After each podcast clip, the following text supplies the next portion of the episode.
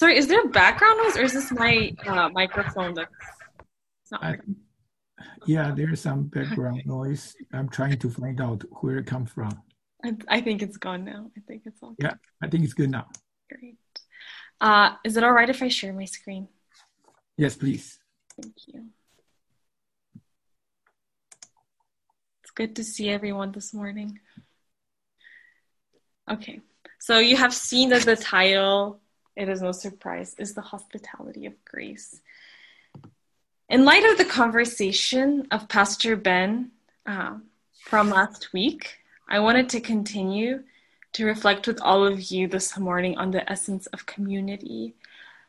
Adding to Pastor Ben's message, let us imagine what the active participation of hospitality looks like, particularly in community.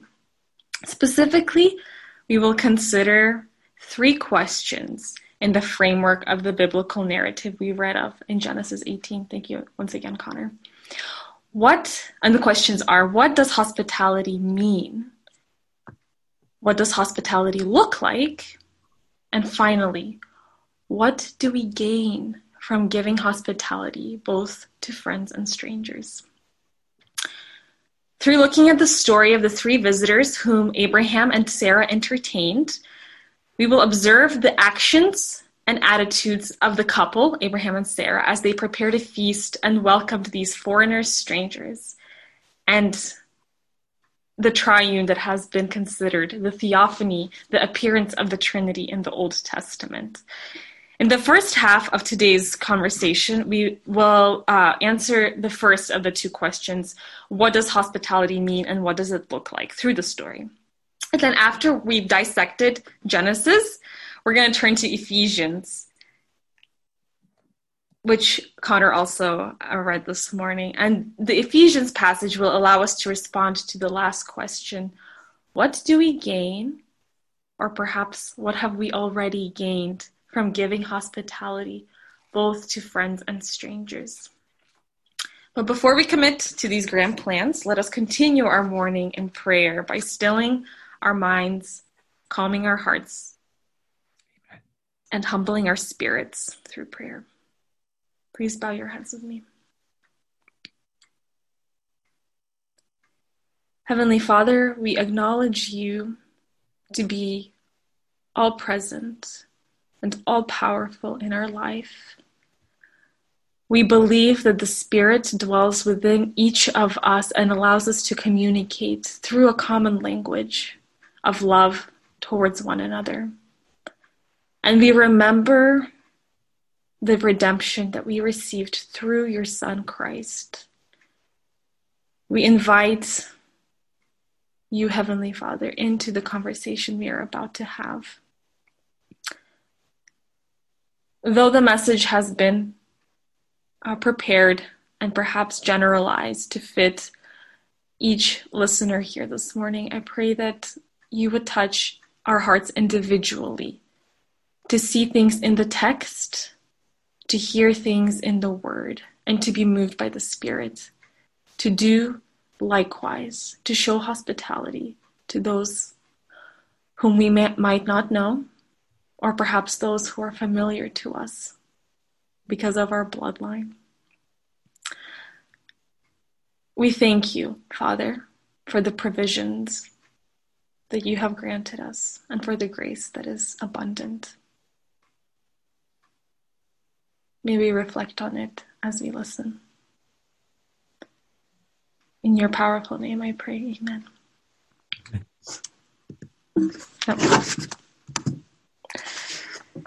So, the first step of this morning is going to just be simply observation, observing this passage. The Lord appeared to Abraham near the great trees of Mamre while he was sitting at the entrance to his tent in the heat of day. Abraham looked up and saw three men standing nearby. When he saw them, he hurried from the entrance of his tent to meet them and bowed low to the ground. It is clear from this first few verses uh, that Abraham is not expecting anybody on this uh, sunny day uh, somewhere in the Middle East. He is sitting at the entrance of his tent, watching the day go by. All of a sudden, the Lord appears to Abraham, time and space no longer make any sense. Abraham looks up, and suddenly there are three men standing not far from where he sits under the shade of the great trees. In the ESV, I like how it's written. When he saw them, he ran from the tent door to meet them and bowed himself to the earth. The proximity of the guests, how close they were, the tent's entrance, so, you know, Abraham's uh, residence, and the time of day, none of that matters. Abraham recognizes the three guests and immediately runs over. Through this, we see that Abraham, though he was not expecting visitors, is immediately responsive. What does that mean to us? Oftentimes, opportunities to show hospitality are not preceded by an invitation. Sometimes we don't know a guest is coming. Through Abraham's example, we observe his desire to honor his guests by meeting them where they are, not where he wanted them to be. Now let's pause and go back to the first question. What does hospitality mean? Hospitality literally means the friendly and generous reception and entertainment of guests, visitors, or strangers. Notice, and this is a theme that we're going to continue on, hospitality is not defined by a setting, by a location. It is a friendly and generous reception. And according to our friend Wikipedia, hospitality is a relationship of goodwill in the reception and entertainments of guests and visitors and strangers. And the biblical narrative is full of that relationship of hospitality. And that it is it cultivates a relationship of equality as one gives, as the host gives, the guest receives, and as the guest gives to the host the time, the communication, the gifts that come with hospitality. So the host receives. It is a relationship of equals. And returning now to the narrative in Genesis 18, when Abraham runs over and meets the three persons, he stands in equality with them. And if we follow the possibility that in that moment Abraham, in fact, stood in the presence of the Trinity, our imagination of the Trinity becomes transformed. I don't know if many of you are aware or have come across the Trinity, an icon from the 15th century by the Russian artist uh, Andrei Rublev. When he created this icon based on Genesis 18, he decided to vertically align his work to fit three persons. You see them in front of you, sitting in a circle at the table. We see in the background Abraham's house, a tree, and, the, and Mount Moriah. From where we are as the observers this morning, we find ourselves in perfect alignment with the empty spot at the table. I will point with my cursor right here. That open spot is an invitation. It is an invitation to join the communion of the Trinity. Although there is no movement or action, the invitation is one of warmness because of the colors that were chosen and acceptance. I don't want to spend all morning defining the doctrine of the Trinity, and in no way do I claim to understand it. But what we do understand as human beings is the relationship component. We don't need to define the Trinity, how it works. But let us consider the invitation that stands. And what does that state about the essence of the Trinity? The Trinity invites all of us to participate in communion, as I have already said, and this relationship tie is the foremost component of hospitality. As, as Father Abraham, who had many sons and daughters, we too welcome the Trinity into a relationship through the act of hospitality. We will consider the practical implications very soon. In sharing with others, we share with the Trinity. That in it of itself transforms how, what our intentions are behind giving to others. Let's return to Genesis 18. He said, Abraham said, If I have found favor in your eyes, my Lord, do not pass by your servant. Let a little water be brought, and then you may all wash your feet and rest under this tree. Let me get you something to eat, so you can be refreshed and then go on your way, now that you have come to your servant. Very well, they answered. Do as you say. And in this passage, this is specifically where biblical scholars look at the interchange of the pronoun usage and say that this is perhaps the Trinity, that it is both one and three in one, acting as one. And this is uh, the appearance of the Trinity in the First Testament, perhaps the only appearance, other than the transfiguration uh, that we see in the Gospels uh, through the life of Christ. What is particularly striking, though, and the human part of it that we can make claims about are Abraham's actions. They are culturally appropriate. And what's even more interesting, y'all, is that it's not just culturally appropriate, it is transcultural and contemporary. That means it applies to our, the culture that we live in today, and it applies to the world that we live in today. Except, I mean, the feet washing, yes, that sounds a little bit like out of our culture, but I mean, let's parallel that to what we experience on a daily basis as hosts. Uh, when we invite someone who has traveled from afar off, are we going to tell them not to shower and to just kind of, you know, spend a, a few days with us without a shower? No, we invite them to partake in what our house, our place of resident has to residence has to offer. So what Abraham does is what all of us must do. It is not something out of the ordinary. As hosts, we are expected to treat our guests with the dignity and honor that we treat the greatest among us. And who is the greatest among us? Jesus Christ, our Lord. Regardless of who the guests might have been, Abraham cultivated a practice of hospitality. He prepared to welcome guests at any moment of the day. And he sets the precedent of feeding drinking and lodging, and you see the Hebrew terminology for that. We see through this introduction that Abraham possesses the language of preparedness. He knows exactly what his guests will need, and he goes above and beyond that by offering them food. So Abraham hurried into the tent to Sarah. Quick, he said, get three seahs of the finest flour and knead it, and bake some bread. Then he ran to the herd and selected a choice tender calf and gave it to a servant who hurried to prepare it. Then he then brought some curds and milk and the calf that had been prepared, and set these before them. While they ate, he stood near them under a tree.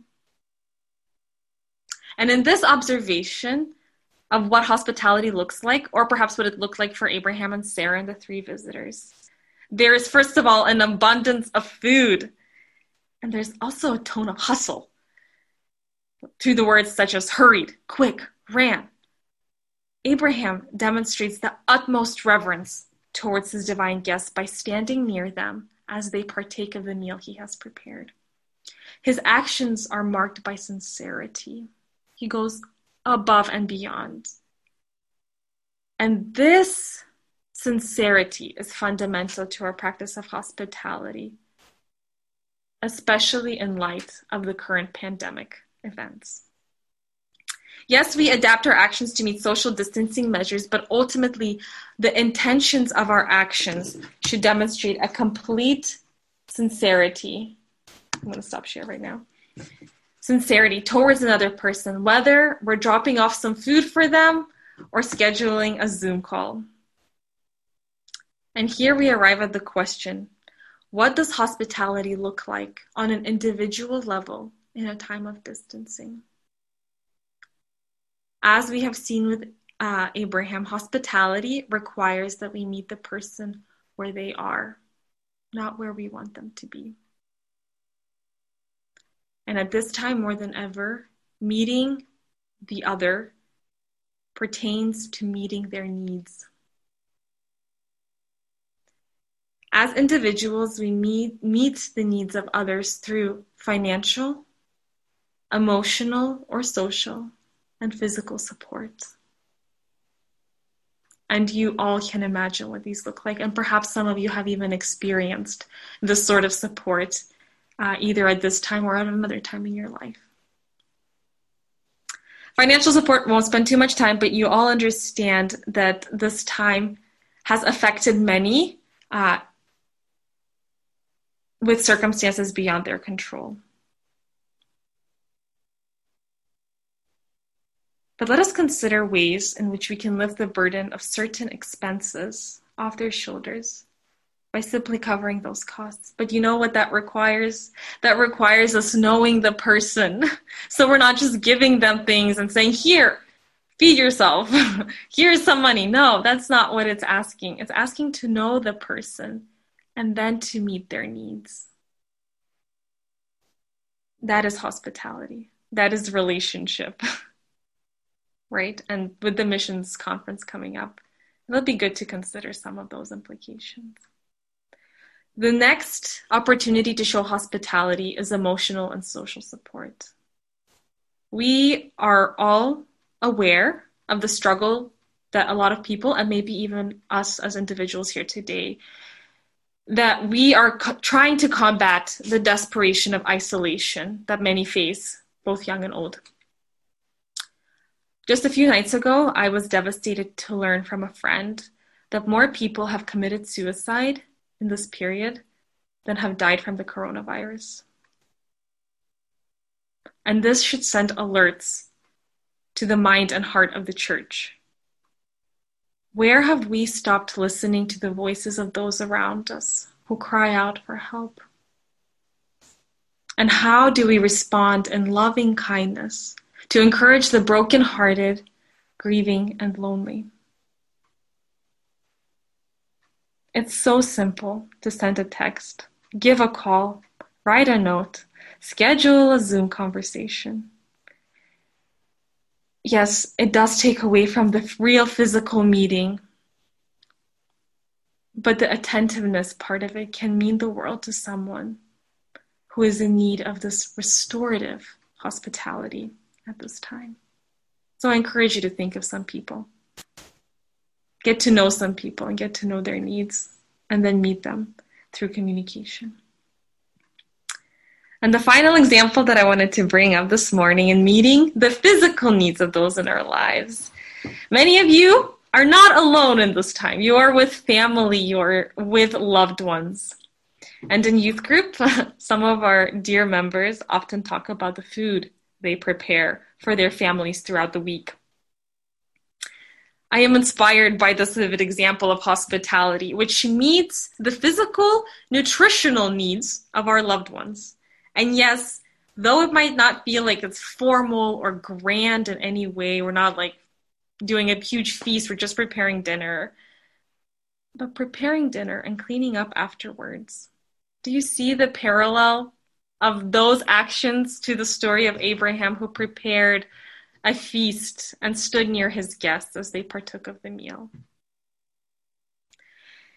In thinking about hospitality in this tumultuous time, we begin to understand a different connotation of this word. Not a different meaning, but a different connotation. I believe this is the blessing of the coronavirus season. Hard to say, but I do think that is what it is. Hospitality is not defined by the four walls of our home or our church or our gathering place. It is the active participation in the life of another or a group of others through communication. And as we have seen, it is the entertainment of the Holy One who is all present in communicating with one another and being aware of one another's needs, we learn of each, uh, we give of ourselves and we receive. But what is it that we receive? What do we gain from all of this giving, even in a time of distance? This is where I'm going to start sharing again. We gain life. And in life, we gain grace through the life of Christ. Ephesians 4. But to each of us, grace has been given as Christ apportioned it. This is why it says, when he ascended on high, he took many captives and gave gifts to his people.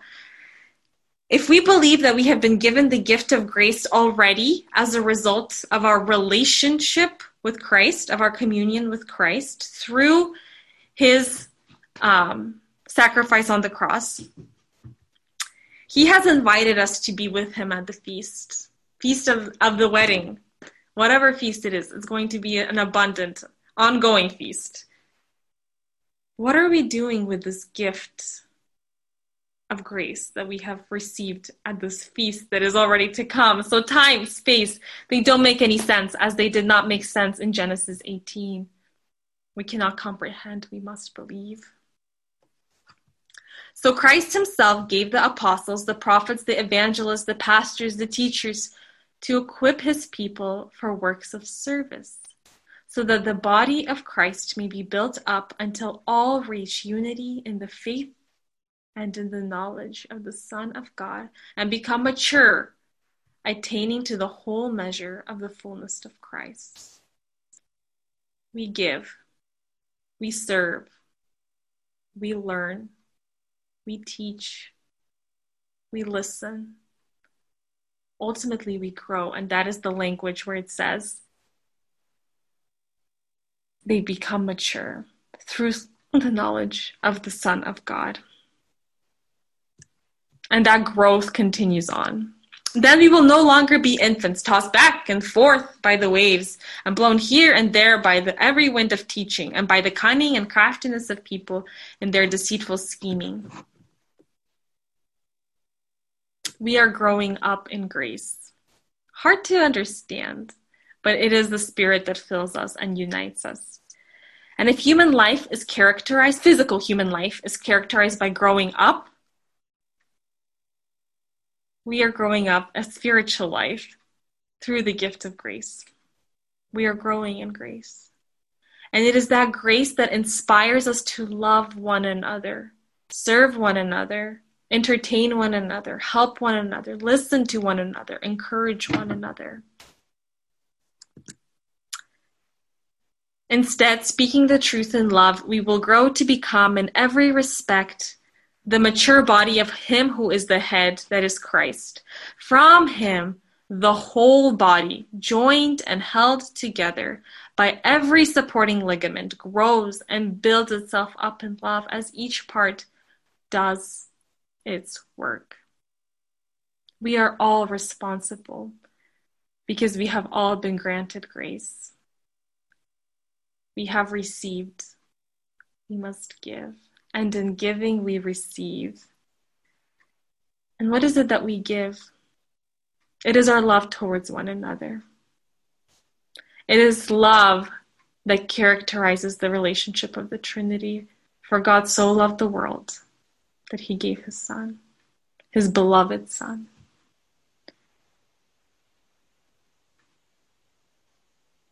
The relationship of the Trinity equals God is love. And can we imagine what grace looks like physically? For the epilogue, let us return to the story in Genesis 18. Where is your wife Sarah? they asked him. There in the tent, Abraham said. Then one of them said, I will surely return to you about this time next year, and Sarah, your wife, will have a son. And guess what? Three chapters later, Isaac is born. New life enters creation. A life that would be filled with grace. In giving to others, whether they are our friends, complete strangers, foreigners, we gain life in its fullness. So, dear brothers, sisters, friends, let us not lose hope, but rather receive grace upon grace, in order that we may love one another, demonstrating that love through the relationship of hospitality. And that is all I have for today. So let us bow our heads and pray.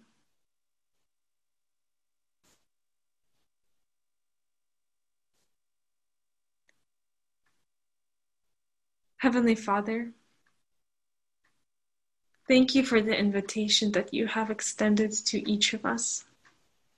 And thank you for the invitation that stands for the community of believers that we are part of. Thank you that you do not count, consider the time, consider the quantity or the quality necessarily, but you consider the intention of the heart. And you have taught us to love one another. I pray when there are moments when we want to give up, when we are tired of giving our time, giving our energy, when it feels like we're just knocking against doors and not being uh, that are not being opened. When we feel like giving up and losing hope, closing off and not participating. Admonish us in that moment, Lord, and speak to us through other people or directly through your voice. Maybe be attentive to it. And in a time when hospitality feels uh, irrelevant, may the home of Christ Church at Saratoga be a place of endless hospitality, abundant hospitality to the needs of the community, needs of the families and individuals that represent your body of believers. Help us mature, help us grow, and not lose faith that this is how things should be at this time. As we continue our worship, may we be reflective and may we be called to action. In your name I pray. Amen. Amen. Thank you. Thank you, Sister Solia. Share a powerful message of Christ. Trinity, relationship, God's mercy, grace, push us to grow further, build stronger relationship among us, among our community. Thank you. Thank you, Solia. Let's have another uh, worship song led by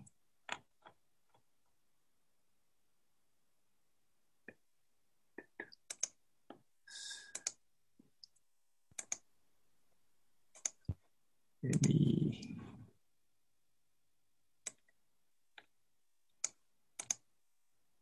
okay rebecca please. Broken vessels. Amazing grace Thank you, treasure.